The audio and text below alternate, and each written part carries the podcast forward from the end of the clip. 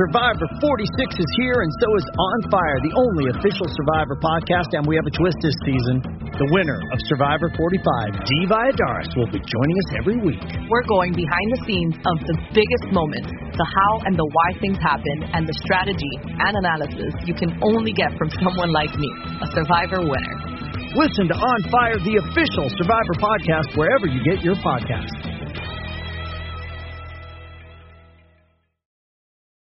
This episode is brought to you by Hyperice, the leader in advanced warm up and recovery technology. They have tons of innovative products, like Venom heated wearables to help soothe sore back muscles, Normatec compression boots to speed up recovery and increase circulation, and Hypervolt massage guns to improve mobility.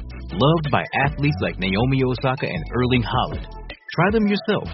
Get 10% off your order with the code MOVE at hyperice.com.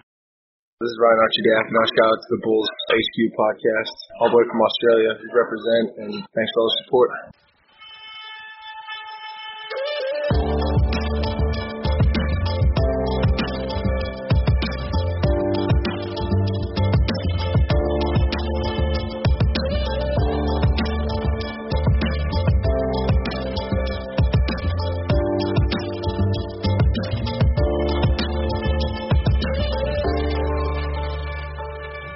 all Bulls fans, welcome to another episode of Bulls HQ, a Chicago Bulls podcast on the Blue Wire Sports Podcasting Network. Thank you for joining us on this episode of Bulls HQ.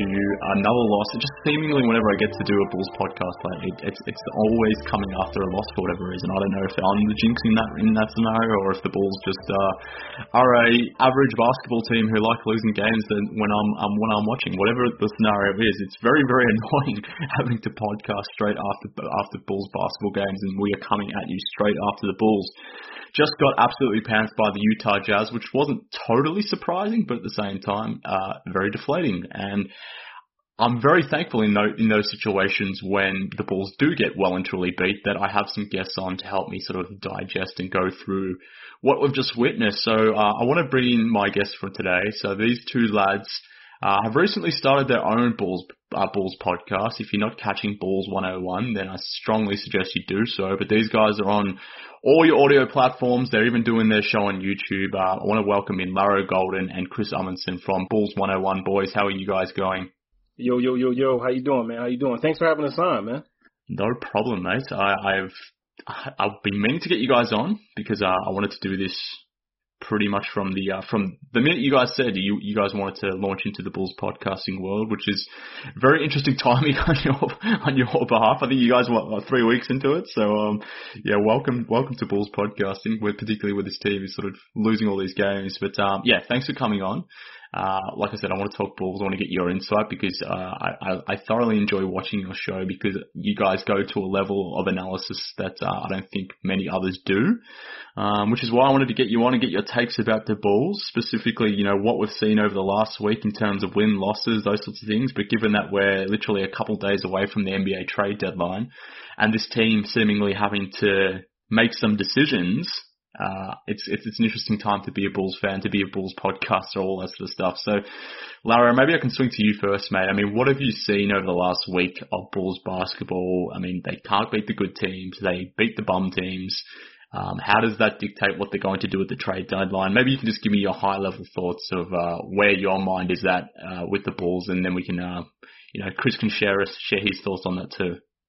Uh, first of all, man, I appreciate you uh, saying high level, brother. I, I appreciate that. Um, but uh, for me, I mean, today, uh, you know, before we get to today, I'll go go before. So, I mean, what we've learned, at least from my point uh, point of view, is that this team is they are missing pieces, which we already know, um, and it's been frustrating. I mean, even against teams that we should beat you play down to their level. Um, really, the only person you can really trust on is Zach. Um, he's been kind of the most consistent player outside of like Thad.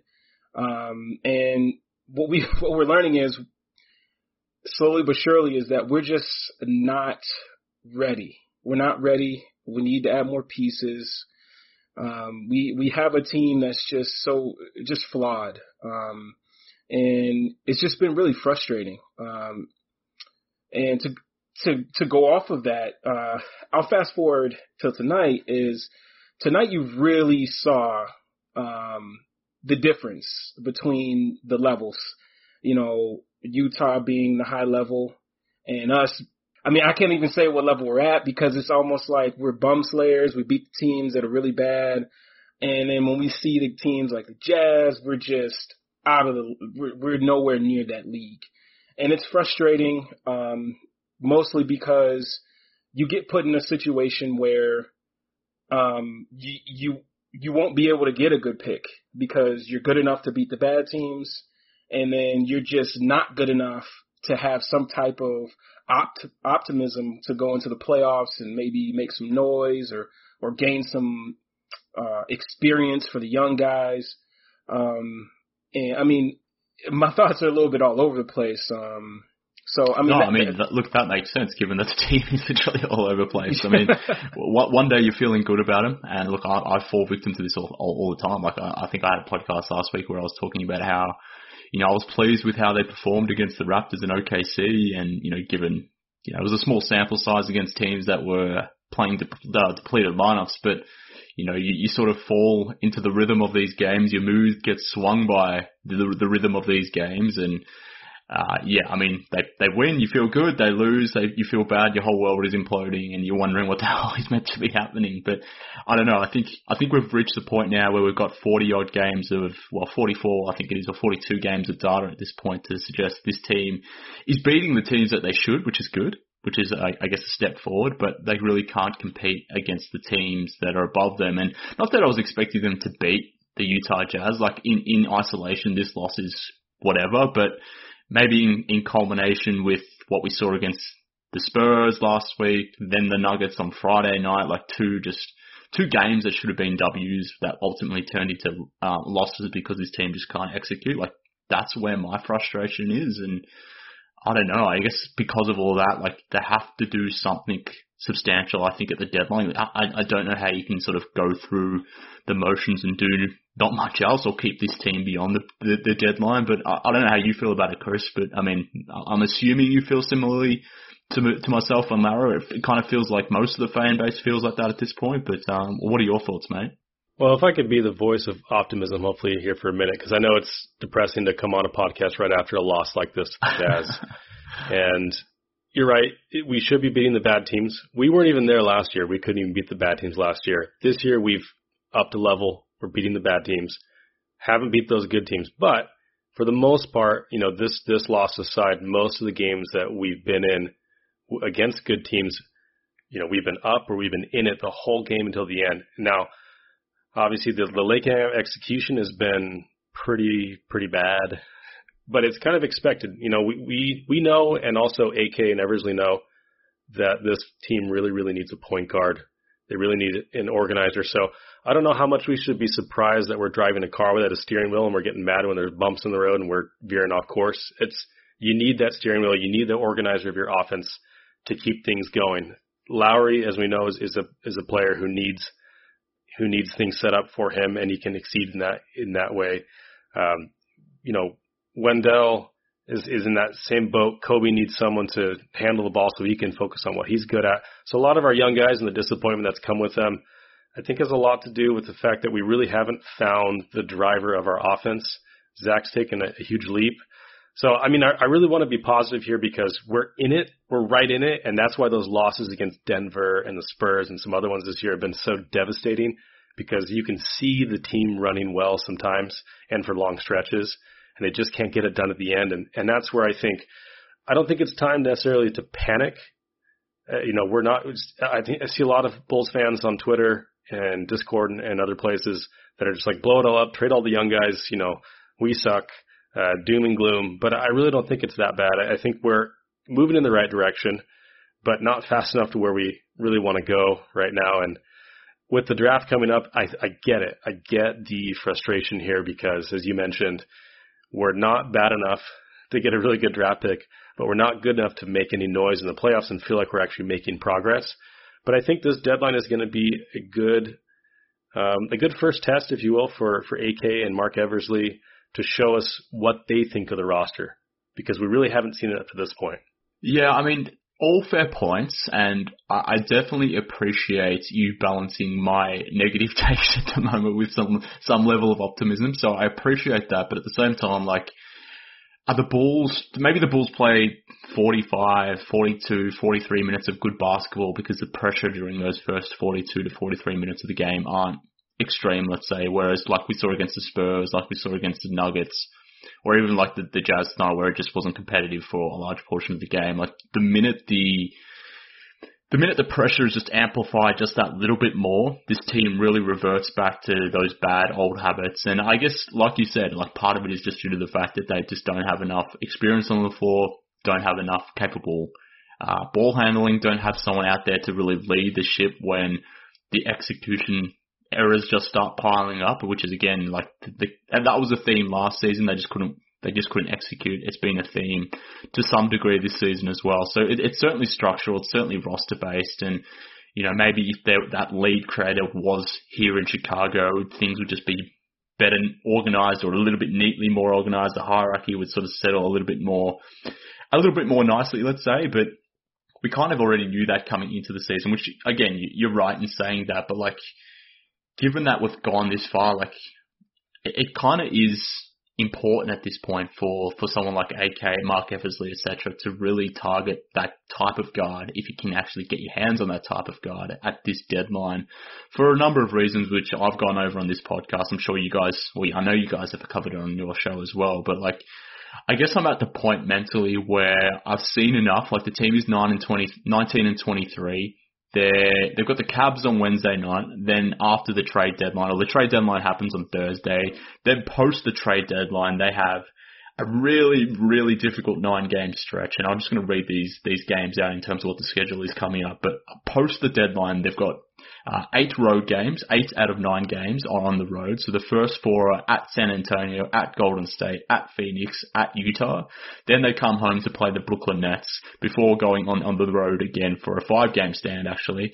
So it's at Indiana, at Toronto, at Atlanta, at Minnesota, at Memphis. So like that 10 game stretch is, is rough and I guess I'm at the point mentally where I've seen enough to suggest that this team, as currently constructed, maybe they get into the play-in just because the East is so terribly bad. But I, I'm I'm starting to think about next season already. I'm starting to think about how we can maximize Zach LaVine's prime at this point because I don't know what else there is really to get out of this season going forward. So to me, this trade deadline is I won't say it's make or break for AK because like that that that is too extreme. But like I the positivity, the um, the good graces I've that I've given Karnisovas up until this point. Like if we go past this deadline and nothing happens, um, I don't know. I don't know if I can be an optimist like you are, uh, Kris. So I don't know how you feel about that, Laura. Maybe I can bring you to my dark side over here.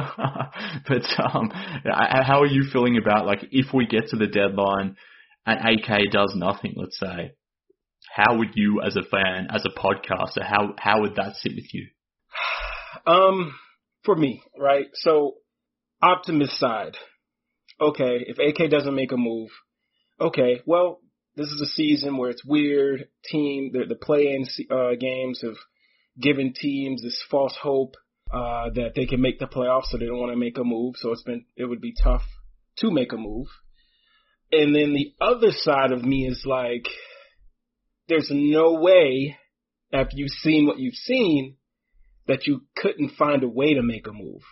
Like, there's no way you need this long of an uh, an evaluation on these certain players that we have.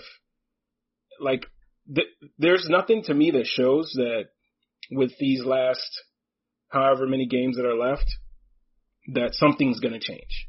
Like, nothing is showing me from Lauri that, oh man, he's rebounding better. He's a better team defender. He's adding stuff to his game. Not really. Coby, people always say, you know, first year as a point guard is always always tough.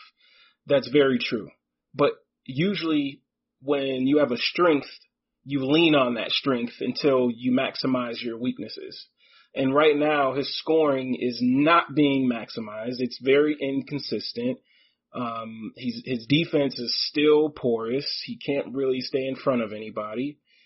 Um, Otto, uh, he's you know what I can't be bad I can't be super mad on Otto because I feel like he's starting to get his legs back. He's starting um, to get his wind back. He's starting to play a little bit better. He's getting more lift on his jump shot. So I, I'm kind of optimistic that he's going to start playing better and more consistently.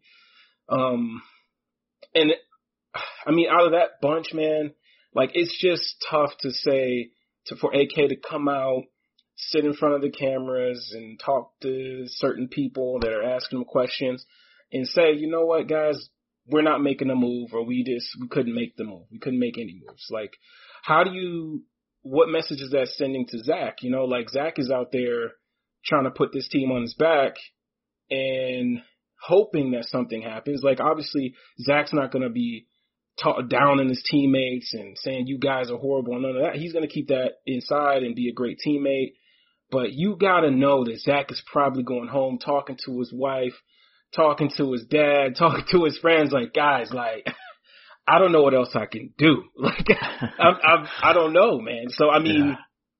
it's, it's tough, man. That, that, that's, that's at least how I feel about that situation. Yeah, I definitely, I, I think we're aligned in that sense. But like Kris, like, I mean, AK made those comments around, you know, there being delusional teams right now who maybe think they can get into the play-in tournament, who maybe want to be buyers at the deadline, but maybe should be sellers. And I keep coming back to that comment, and I wonder if that comment that comment is going to come back to bite AK in the event that they do nothing, or if you know they make even if they make a move on the periphery, but don't necessarily change the structure of the actual rotation.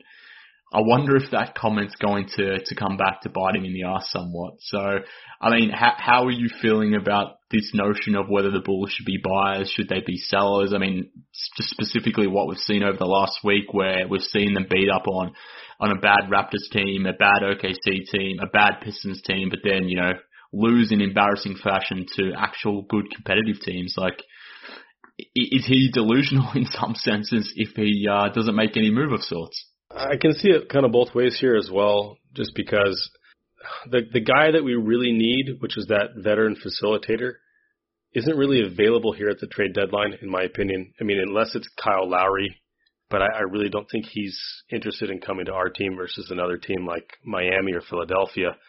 Yeah. So in that sense, if you're looking for a long-term solution at point guard or at the creator position, if you will, I don't think you're going to find that the deadline. So in that sense, I don't really expect AK to make a move to address that position or to address that flaw. But I do think mm-hmm. you can find long-term pieces that can fit going forward uh, at the trade deadline or, or, be creative with with trades. I mean, for example, if something I was thinking about today, if Miami wanted to get in on Kyle Lowry, they got to move out some salary and Kelly Olynyk, Andre Iguodala, and Goran Dragic, those are guys that that have you know decent contracts that maybe we could pluck one of those guys and, and help our you know either our point guard position, our small forward, or our center, uh, all three of which we've had issues with throughout the season. So I think the AK can be creative and there's opportunities there at the trade deadline. And I think we're in a really good spot as far as what kind of array of contracts that we have to be able to facilitate deals.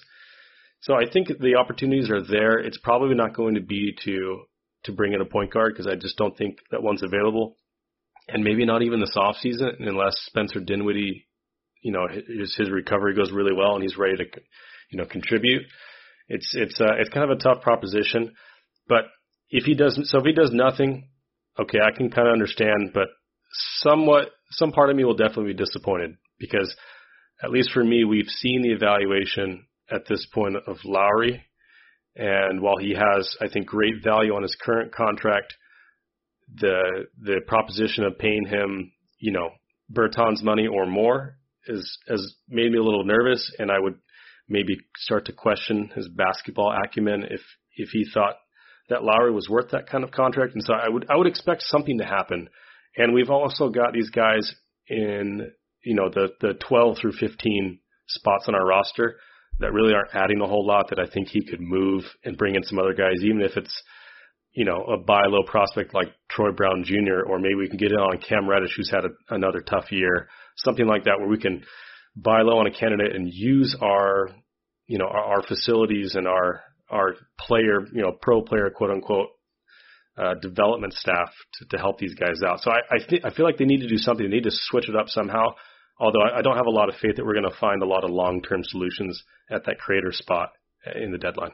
Yeah, I think that's certainly fair, and I guess the name that most Bulls fans have on the uh, the tip of their tongue is Lonzo Ball. But to your point, and I don't know, maybe you agree with me on this, but I mean, Lonzo Ball is an elite creator. He's a smart basketball player. Obviously, can create can create on possessions, but you know, probably hasn't turned out to be like that natural facilitating point guard that a lot of people thought he might be when he came into the draft. Obviously, very smart player, can create plays, amazing in transition, but it's probably, I guess, because it's just due to the fact that he's not necessarily a huge half court threat beyond his catch and shoot shots that he's not going to go in the lane and, you know, start dishing like Chris Paul or Kyle Lowry or any other insert insert any uh, you know traditional type point guard who can create plays for others at a pick and roll type thing. Lonzo isn't that type of player, but he is the type of player that the Bulls should be targeting. So I don't know, like Laro, is that is it even realistic at this point for the Bulls to actually land someone like Lonzo? I, know Kevin Kevin O'Connor on the Ringer had a report that the Bulls were actively chasing. Lonzo Ball, I mean, he mentioned the Atlanta Hawks too. I think Zach Lowe was it today, or someone else at least had a heard a report that uh, the Denver Nuggets are interested in Lonzo Ball as well. So there's seemingly a market for Lonzo, but I don't know if the Bulls can get in, on that. I'd love to see that happen just because I, I want to see the Bulls acquire good two-way smart players, which Lonzo is. He doesn't solve all the problems that, that Kris sort of noted just below, but, or just before rather, but in terms of your expectations, uh, the likelihood of Lonzo being a bull post the uh, Thursday deadline? Do, do, you think it's likely? Do you think it's unlikely? How are you uh, feeling about that one? Um, I believe, I, I don't want to sound like the guy, but I believe it's 50-50, right? And why I say that is, is I feel like just like just the snippet that we got from AK in his presser that he did, um, it sounds like he was active in making calls, and that's why he made that comment about teams being delusional. There's no way he would know that if he wasn't talking to GMs or anything like that. So, um, I believe we could make that. Uh, he could be a part of this team. I really do think they can make a push for it. I, I honestly feel like a change. Like this sounds bad, but I'm not a Coby hater. Don't don't get me wrong, but I think like maybe putting Coby in Here the deal go. now is is has can enter it. You know, you can you can now put Coby in that thought of like, okay, you know what? If they want Coby, take him. But like, this is my thought on Lonzo and his creation and things like that on offense. Like, if you're expecting Lonzo to be like, you know, a Luka and handle the ball and all of the offense is on his shoulders. Uh-uh. I don't, I don't believe he can do that. But if yeah. you, if you, if you look at the type of offense that we're running, you know, insert Lonzo into what, the way we're using Coby. And I, I, I truly believe he can do what they're trying to get Coby to do. Um, I believe Coby, I mean, I believe Lonzo is a pretty good pick and roll player. I believe he understands how to read defenses. He understands how to go against drop coverage. He understands reading the, the tag man and, and, and he, his passing ability is there and his shooting ability we starting to see is, is getting there.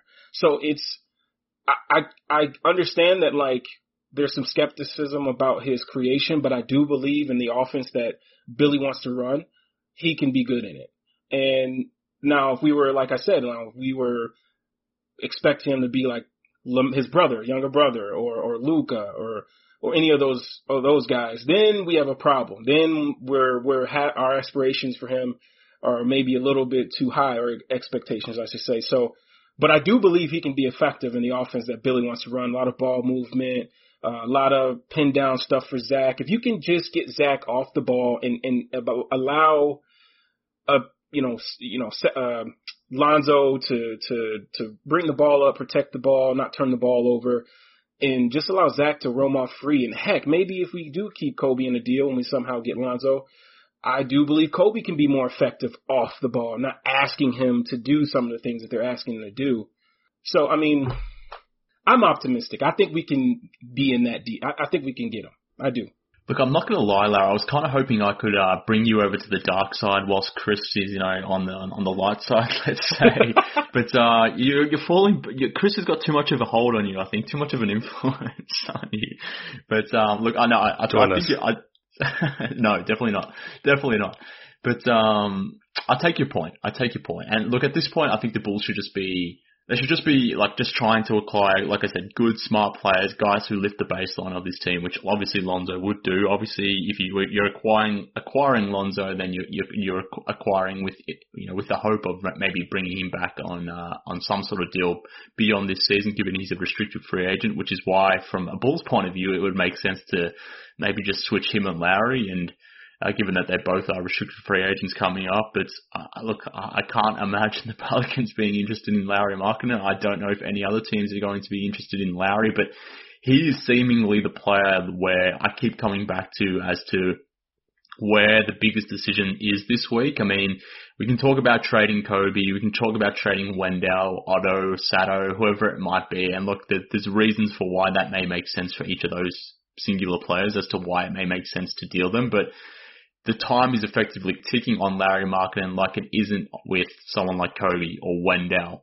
That isn't to say those guys are long for Chicago, but I, the fact that Lauri is literally, you know, maybe playing the last 30 odd games of his career in Chicago, assuming he makes it past this deadline, there is a clock ticking for Lauri like it's not for others. So, I don't know, like what signal does it send, Kris, if Lauri is here post the deadline? I mean, I would assume that to me at least, it feels like they value Lauri highly if they can't necessarily move him uh, and try to get some value to him. Of course, naturally they can maybe try to organise a sign and trade or maybe just sign him and try to trade him at a later point. But to your eyes at least, like if the Bulls were to keep Markkanen post this deadline and if we learn that they weren't necessarily even shopping him around because they value him, let's say, like what sort of message would that send to you if the Bulls are really in on a player like Lauri Markkanen? Well, as I said before, I think it would cause me to question a little bit the basketball knowledge because Lauri has value where he's at. And as you mentioned with Coby and Wendell, okay, they've been kind of up and down, right? A lot of people are disappointed in, in all three of these guys right now. But Coby and Wendell are making five and a half million dollars a year. And they're, and Wendell's going to make like seven million next year. And Coby's going to make seven million dollars next year. You, you've got time to make that decision. And I think the longer that Coby and Wendell are in a system with Billy Donovan and uh, you know they had half a season of competent coaching in their entire career, and same with Lauri, right? So at some point, I don't think you should give up on guys that are like 21 years old, or even Lauri. I don't think you should give up on a 23 year old. He's got these skills. You see it every once in a while. Uh, Larro and I talked about it on our show on Saturday. You see these flashes from Lauri where he gets in the post and punishes guys. Tonight against the Jazz, I thought he had a couple nice drives. He, you know, powered against Gobert once. Gobert almost blocked it, or maybe did block it, but still went in. He's got these flashes, but as you mentioned, the time is running out on his contract. That's the real issue. So if they have to make a decision, if they don't move him, it signals to me either A, that they really do value him or are going to match, or that they didn't get the type of value back that they thought they should in a trade. And so maybe they think the market is suppressed enough where the value of that contract as a tradable asset down the line may be worth signing it versus whatever assets they could get at the deadline. Or they may just really like him. And if they really like him, that's fine, but we, we got to make other moves then because Lauri can work in a specific system. I think he can be very effective where you've got a really fantastic point guard and some really good perimeter and interior defenders around him to kind of mask those deficiencies. But right now, this team doesn't have any of that. And so Lauri's getting exposed. Wendell's getting exposed. Coby's getting exposed. I mean, you name it, you go down the line. This team has not functioned as a group effectively enough for long enough periods, you know, to justify paying him the type of money that he's going to want to have in the off season. So that's, that's kind of where I'm at with it. But I don't think I'd be out on AK like maybe some people would, but it would be a little disappointing, or at least I would question what their what their plan going forward is. Yeah, so again, I don't want to be too dramatic here, but um, if Lauri is here post this deadline, uh, I'm I'm not out on AK. Let's say he would still have time, but I I'm very much out on Lauri Markkanen at this point. I, I I don't know what else I need to see to to to to to, to change my opinion. I suppose. Like I just feel the way I feel. Like I, I've been long beating the drum that that first 15 or so games of his season that we saw this season was just a hot streak. It's seemingly proving to be that way because his last six games well, they just haven't been good. I mean, the last six games for Lauri Markkanen, 13.2 points per game, shooting 37.8% from the field, 29.3% from three. The majority of his offense comes from the three point line at this point. I don't think his role has drastically changed from Boylen to Donovan in large part because I just view him as that type of player and just from a defensive standpoint, I mean, you guys are sort of highlighted on your show when you do your, uh, your breakdown from a clip point of view that you know, he's just not he's just not there defensively. He's just not giving you anything else on offense either. I mean, one assist per game, not great. If you're averaging more turnovers than assists, that's not ideal. So I don't know. I, I, there's nothing more for me to see from Lauri at this point that is going to change my mind. And I don't know. I would be very concerned if he's here post the deadline. I mean, even if even if you can just get something of value back from him. I'm not expecting the world for something from Lauri, but if you can just get something back for Lauri, and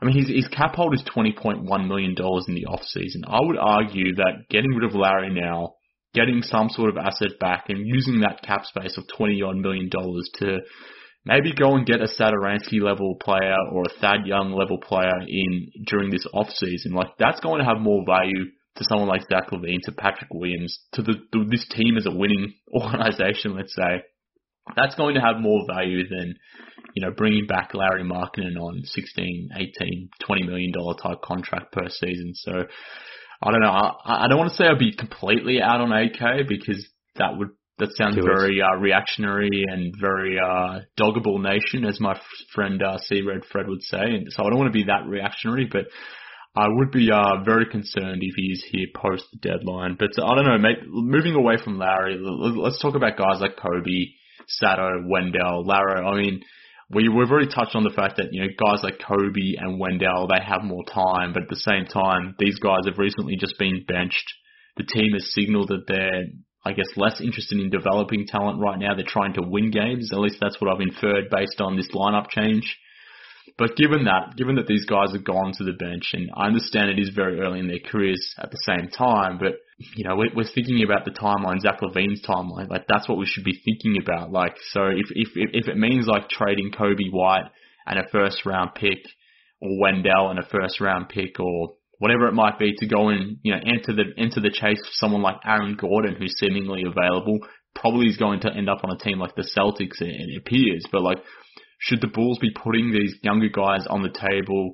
Yes, they've been, I guess, uh, I was going to say tortured, maybe that's too extreme, but they've gone through the ringer in terms of Jim Boylen's coaching. But uh, are we at the point where we should even be considering about de- developing these younger guys who don't necessarily project to be anything more than role players and just putting them on the table with whatever it needs to, whatever you need to put them on the table with to go and get players who fit the timeline of Zach LaVine, guys like Lonzo, or even extending that thought out to someone like Aaron Gordon who hasn't been linked to the Bulls but is a name I would like to see be linked to the Bulls. I mean, where are we, where are you at at least with guys like Coby, Wendell, and uh, you know, in terms of your uh, in terms of your your willingness to see these guys be put on the block and ultimately traded, like where are you where are you sort of at on that situation?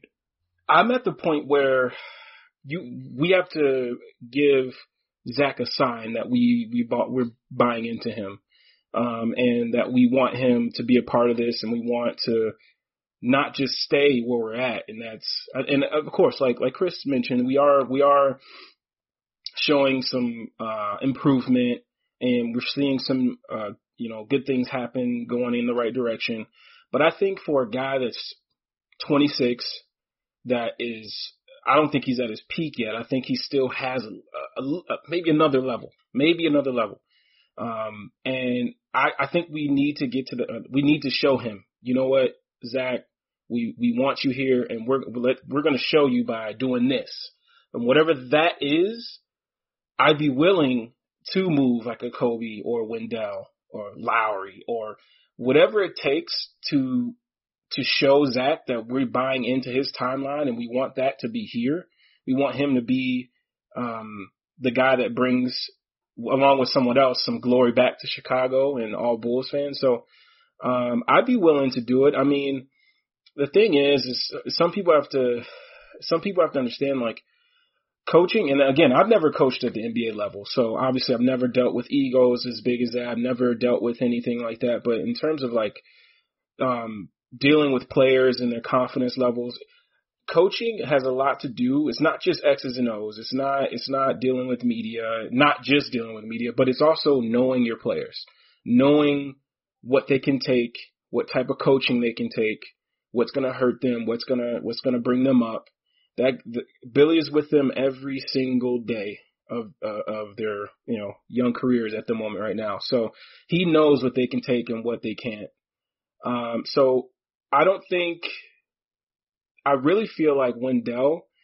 There's another level to him, but there I don't know where this this thing came where it's like it's bad if you need help being a better player or if if you need to depend on another player to be good. Like that is completely false. Like I mean Tyson Chandler uh, like all these other these I could go down a line of good players that needed a good point guard or needed another player that could do the dirty work they weren't good at but help them just focus on one point of their game that they were really good at that could help a team win.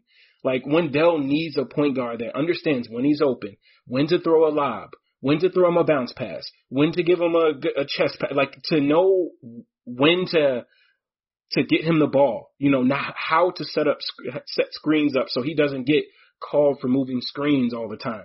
Like people don't notice that. Like Wendell gets those ticky tack fouls or setting screens that are very frustrating, but it's also because your Coby's and, and uh, sometimes Zach they get so eager to get off that screen and they don't allow Wendell set it, and then they they you know they're blowing a whistle, and now he's going the other way because he's getting an offensive foul.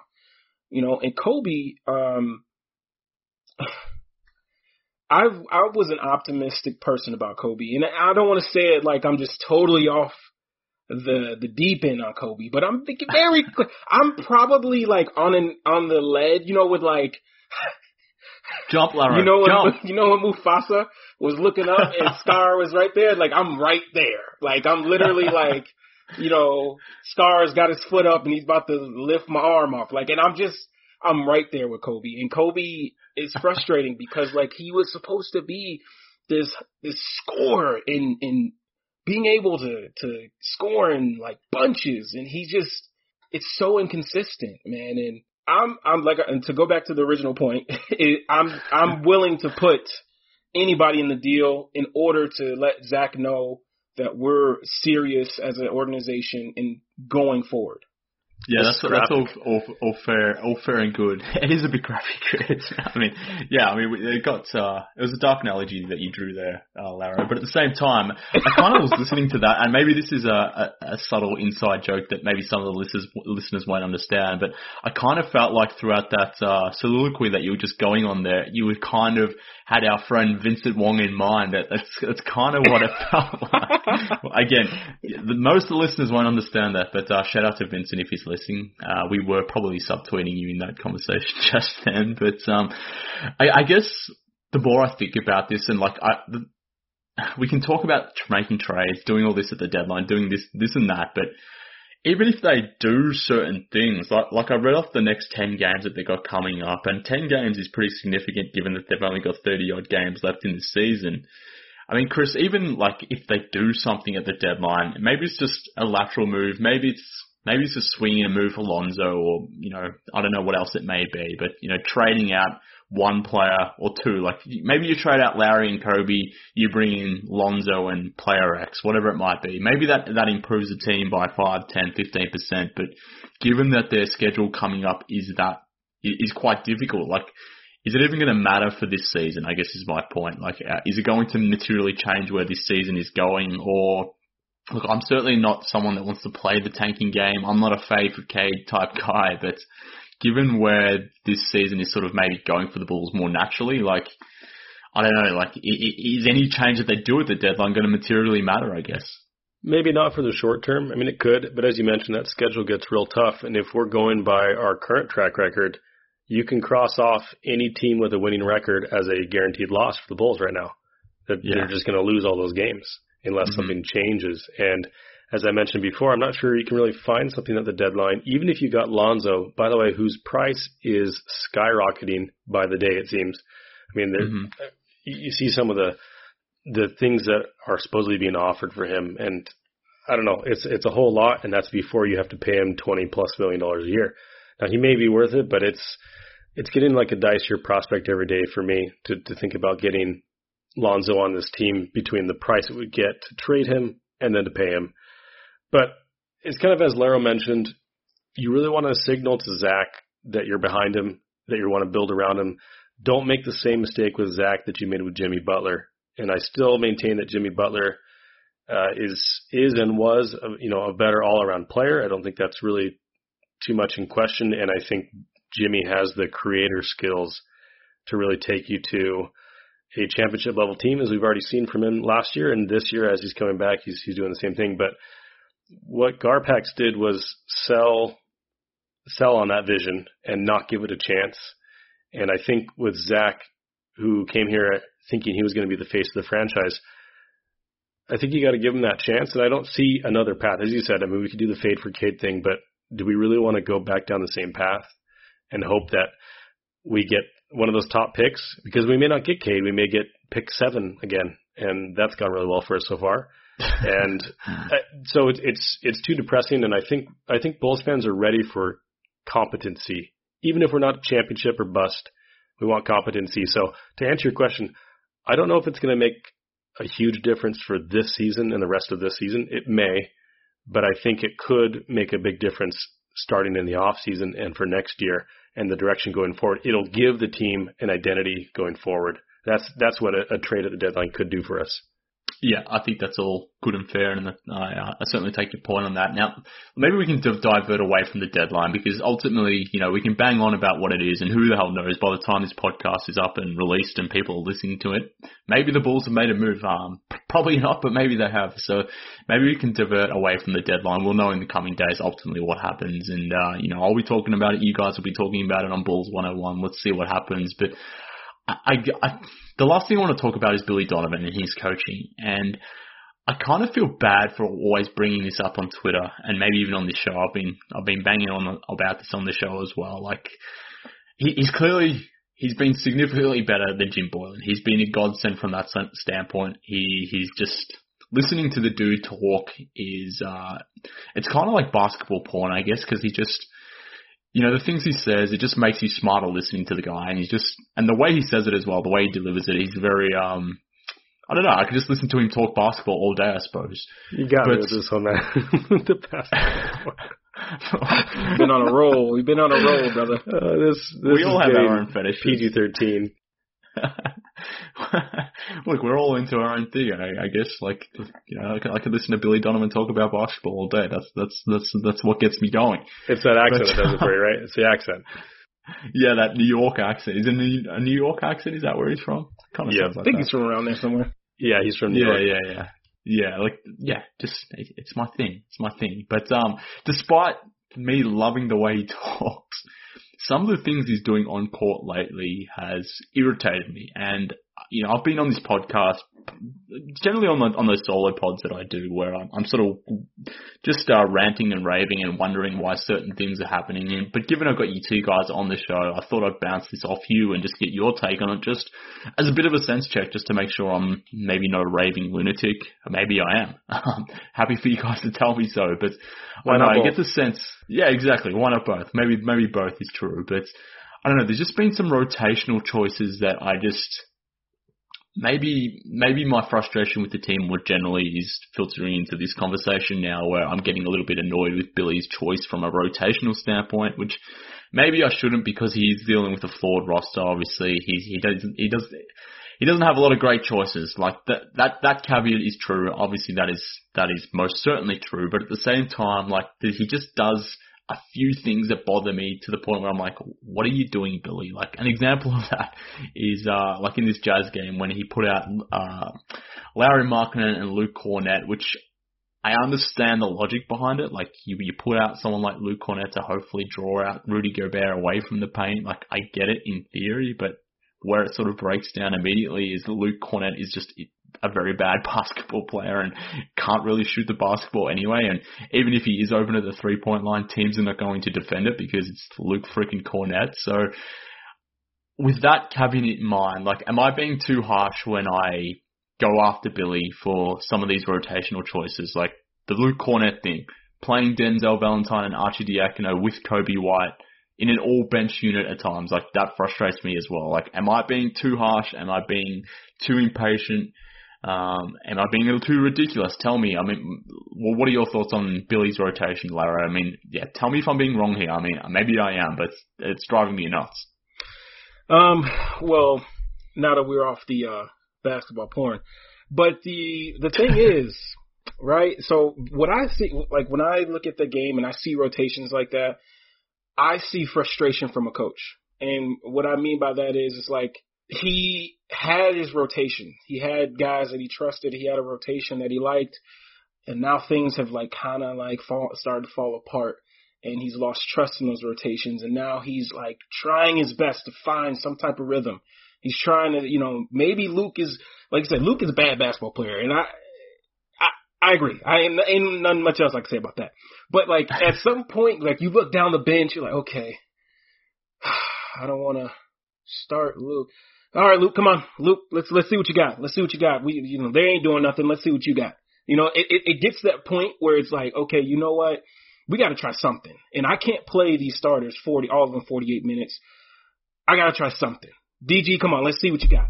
You know, like it's frustration. But then you flip it onto like the fan side and guys like us where we watch the game and we get frustrated over things like that. It's totally, I, I don't think you're wrong by it because it's a great observation. I mean, these, these, these lineups have been bad.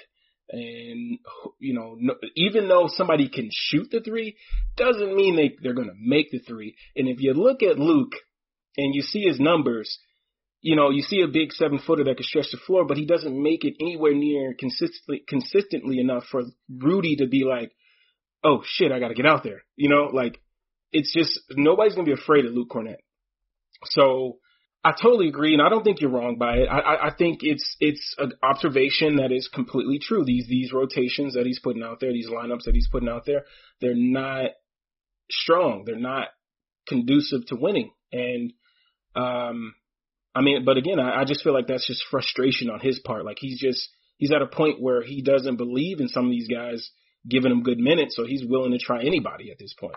Yeah, I think that's all fair, and look, that that that certainly can be true. And and look, to be clear, like on the list of you know bad things that are happening with Chicago Bulls basketball, Billy Donovan's rotation is not maybe in the top ten, and it's certainly not determining you know the result of this season. Let's say, but I guess I'm just projecting forward to maybe when this team is better. Like, is this rotational thing going to be something that we need to keep an eye on with Billy Donovan? I I, I don't know, but like right. even with a flawed roster, to me, to my mind at least, or to my eyes, like there's just some things that just don't make sense. Like instead of playing like Coby, Denzel, and Arcidiacono, you know, however many minutes it may be together, like three to five minutes, whatever that stretch is, can can you just manipulate your rotation a little bit more? To the point where you've always got one of Sato or, or and Zach on there, or if it's not, you know, uh, Sato and Zach, you've got one of Zach and Thad on the court the entire time. Like, can you do things like that rather than going to 10 or 11 guys? Can you keep the rotation at nine or, or whatever it may be? Like, they're little things, they're small things. Maybe I'm being a little bit pedantic, but, uh, they're, they're the things that are, I guess, starting to annoy me a little bit because, like, Billy was talking about self-inflicted wounds the other day, about post-game. I can't remember which game it was. It may have been after the Nuggets game. Like that feels when it was most relevant. So I'll say it was after that game. But like some of these rotational choices as well are, I will say, self-inflicted wounds. And I'll, I'll come back to the Kornet one because we mentioned Daniel Gafford, and I'm not the biggest Gafford guy, but he had a really good game against the Pistons was really good for Wendell when Wendell went out injured with when Otto, you know, seemingly just smashed him in the face because Wendell just, for whatever reason, he, Wendell's teammates have it out for him. But like, Gafford was good against the Pistons. So like, why go to Kornet in that situation instead of Gafford, who literally 24 hours before was really good for you? Again, I understand the logic, but like, like we said, Kornet sucks. He's not going to draw Gobert out of the paint. So like, I understand the theory, but it's just was never going to work in practical sense. So again, I don't know. Maybe I'm being a bit too harsh, but maybe Kris the optimist um, can uh, set me back on my uh, set me set me back in the ways and maybe talk me away from this nonsense that I'm spewing out here, Kris. Just because you're a good coach doesn't mean you're immune from criticism and you're not perfect. And and Billy Donovan has a reputation, and he had this in OKC where he would try different things during the game during the regular season. And as Larro mentioned, I, I think he makes a great point here that that that sort of sporadic lineup change and people that are randomly coming in and out shows a level of distrust with what's currently happening that he wants to throw stuff at the wall and see, see if it sticks. Now, as you guys have mentioned, I think anyone could tell you that Lauri and Kornet with Archie Arcidiacono and Denzel and Coby on the floor is not going to stick, but under any circumstance. But you know, you, you never know. And I think something that's interesting is coaches, and, and Billy Donovan has mentioned this many times. He likes guys to stay ready. And so if he randomly pulls guys like Felicio or Kornet or Arch out of the rotation sometimes or into the rotation, he's done it with Denzel as well this year. He's done it with Gafford. keeps people on their toes. It keeps you ready because you know that at any moment he could he could pull you into the game and try something, and you got to show what you got, like like Daniel Gafford did against the Pistons. You know, Wendell went out and Gafford came in and he gave that great energy. And he said after the game that, you know, when he started, he felt like he maybe had taken it for granted. And so I think it helps your team's mental preparedness to, to have them be ready, right? Because if you're Felicio and you're thinking, I'm never going to see the floor, then maybe you're not as motivated to, to do that. Or if you're a guy like, um, you know, Coby or Wendell or someone who's in the rotation and you're taking it for granted, you know, Billy Donovan can pull a move on you, and like Lauri did, like he did with Lauri tonight, he took Lauri out for basically the entire, you know, half of the half of the third quarter and half of the fourth, like basically an entire quarter of basketball because he just wasn't bringing it the way he wanted him to. So I, I, I think it's perfectly fair to criticize the rotations because I honestly thought in that beginning of the second quarter when he had that lineup, the game was lost at that point. And the rest of the night, the Bulls kind of played the Jazz even as far as points. It kind of stayed right around 20 points down, but they got 20 points down because of that lineup at the end of the first and the beginning of the second quarter.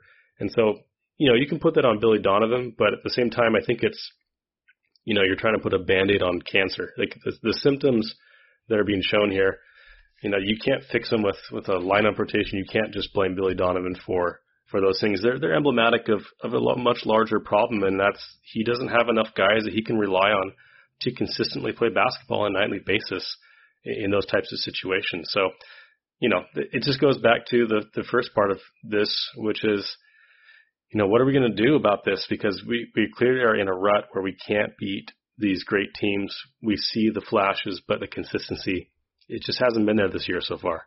Yeah, uh, all good points. I mean, that that is certainly true, and and maybe I'm just picking on you know, yeah. I mean, to your point, like he does he doesn't have a whole bunch of great options. I mean, he's taken Thad and Sato out of that second unit, put it into the starting unit. The starters are performing better due to that due to that fact. You know, you put more mature, experienced, ready-made sort of NBA players into that starting lineup. Lo and behold, the starting lineup looks a lot better. But now you're taking those guys out of the bench the bench looks crappy. So I, I certainly take your point, and yeah, I, it, I guess I'm just dealing with a or trying to make the best of a very imperfect situation. But like I said, it's it's one minor complaint that I have. It's for whatever reason, rotational stuff is something that I just gravitate towards towards as a basketball fan. I don't know why, but um, it, it's something that irritates me at times, but uh, it's certainly something that annoyed me a lot with Jim Boylen, and it's starting to creep in with uh, Billy Donovan. But maybe I just needed a bit of a reality check. And um, you're right, the lineups, the, well, this rotation is well, it can be sucky at times just due to the fact that this roster is um, a dog's breakfast at times. So maybe, hopefully, that trade uh, that that changes at the trade deadline. But obviously, we will find out in the coming days. But look, I don't want to keep you guys any longer. You've you've been very generous with your time. I appreciate getting you both on the show.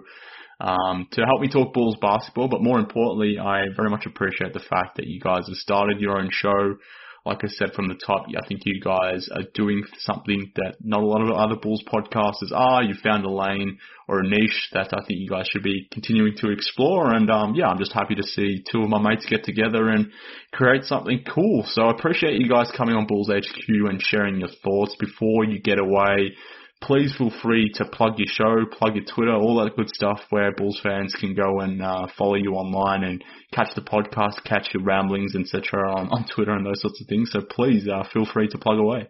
Um, before we do that, can we just shout out our brother C uh, C Red Fred and his boy Denzel tonight? Um, well, uh, do, do we have to give Fred any more um, any more airtime? Larry, you're never going to get invited back to this podcast if you keep on the direction you're going. hey, no, go on, go on. Give, Denzel, give Fred some love, I suppose. 16 minutes, two points, 0 for 4 from the floor, 0 for 4 from 3, one rebound, one assist, one turnover. And again, 16 minutes, but he was negative 23 in plus minus. Hey, if I knew you were going to trash Denzel and then by proxy trash said C Red Fred, we could have done an entire 10 minute segment on it for. So um, yeah, that, that's good. He's he's definitely not going to follow you. I mean, well, I was just giving you an opportunity to plug you guys, but Fred is definitely not going to be plugging you after hearing let. Let me let me salvage this real quick. Denzel has been Denzel has been a competent rotation player this year. No, he no, has, no, yes, sorry. He has I'm his moment. Mike. No. Uh, all right. Well, I'll, I'll, plug the show for for a minute here. um, so the reason Larro and I made Bulls 101 is is as you mentioned, Mark. I really feel like the niche of more in depth basketball analysis is kind of a rare thing to find nowadays in a podcast or show form. And what we really wanted to do is not just tell you and give opinions and takes or whatever, but show you with with the actual data, with actual film breakdown, what's happening on the court, why the coaches are doing certain things, why the players are doing certain things, and I think it'll give everybody a chance to appreciate basketball at a deeper level and really understand what's going on and and identify the problems that are plaguing this team. I don't think it's as dire as many of us are are prone to think it is. But um, if you guys want to check us out, we're on every Saturday night at a at uh, I forget the time, 11 p.m. Central. It's different. I'm on Pacific time, so it's 11 p.m. Central time. You can catch us at Bulls 101 podcast. You can it's on the Barroom Network. That's at Bears Barroom on Twitter. They'll post the show. And you can watch it live from Twitter. You can watch it live from YouTube. You can comment. We we try and respond to comments. We put them up on the on the site, you know, and, and respond in real time. So it's it's been really fun for for me and Larro. I know we've really enjoyed it. I hope the the people that watch it really enjoy it as well. I I know I've learned a whole lot of, more about basketball and about the Bulls since we started, and we've got great guests like Mark. I know you filled in for Larro uh, last week, and we had Ryan Borja this week, and we've got more guests coming up. So we're really excited about it. Um, you guys can give us a follow. My my Twitter handle is at KLA Hoops and Larro is at underscore Larro Hoops. So you can get more of Larro's Coby hate takes, as many as you would like. I'm just kidding. Don't be out on the young guys, Larro. Come on, come on. They got time. They got, they got time. time. Yeah, but does Zach have time? We gotta we we gotta we gotta uh, go on Zach's time now. You know, so we'll see what happens. We'll see. My personal mission is to corrupt Larro and make him as uh, as negative and dejected as I am. So um, I, I, tried doing that with Kris, but you seem unbreakable. But uh, m- maybe there's some scope to do that with Larro, so we'll see. But um, yeah, just quietly, guys. I think the second episode of Bulls 101 was probably the best that you guys have done, to be honest wow. with you. So um, yeah, you guys should check that one out. just quietly, I might add. Oh man. Anyways, enough good natured ribbing. Uh, like I said, I really appreciate you guys coming on and, um, this was much more fun for me. It's um I, I always appreciate having guests on, particularly after rough games like this. Uh, we we get the opportunity to laugh and uh, commiserate, let's say, when uh, the Bulls are bad. It's it's much better than um me just being on the mic by myself. So I appreciate you guys coming on, sharing your thoughts and opinions. Very fun and like like the guy said, hit them up wherever you find basically any Bulls podcast. Go follow the guys, get on Twitter, follow them on there, and whilst you're doing that, do the same for me as well. Uh, at MK Hoops on Twitter, at Bulls HQ Pod. If you want to be part of the Bulls Discord forum, come do that. Send me a DM on Twitter. We'll give you the link to come be part of that. There's almost 200 of us up in the uh, the Bulls HQ Discord. So if you want to be part of it, send me a DM. But that just about does it for this episode of Bulls HQ. Again, thanks to Larro and to Kris. We'll be back post deadline to talk about what the Bulls have done or maybe haven't done post the deadline. That'll be very interesting to discuss. It's going to be a fun couple of days to be a basketball fan, but obviously it's from a Bulls perspective, it's going to be very intriguing to see what they do. But, uh, over to AK now. That's all we can do as fans. We can posit and get on the trade machine, We come up with our own ideas, but ultimately he's the one, um, he's the one executing them. So let's see what he, what he's got in store for us. But, uh, in terms of Bulls HQ, we're done here. Again, thanks to Larro and Kris. We'll be back post the deadline. Speak soon, Bulls fans.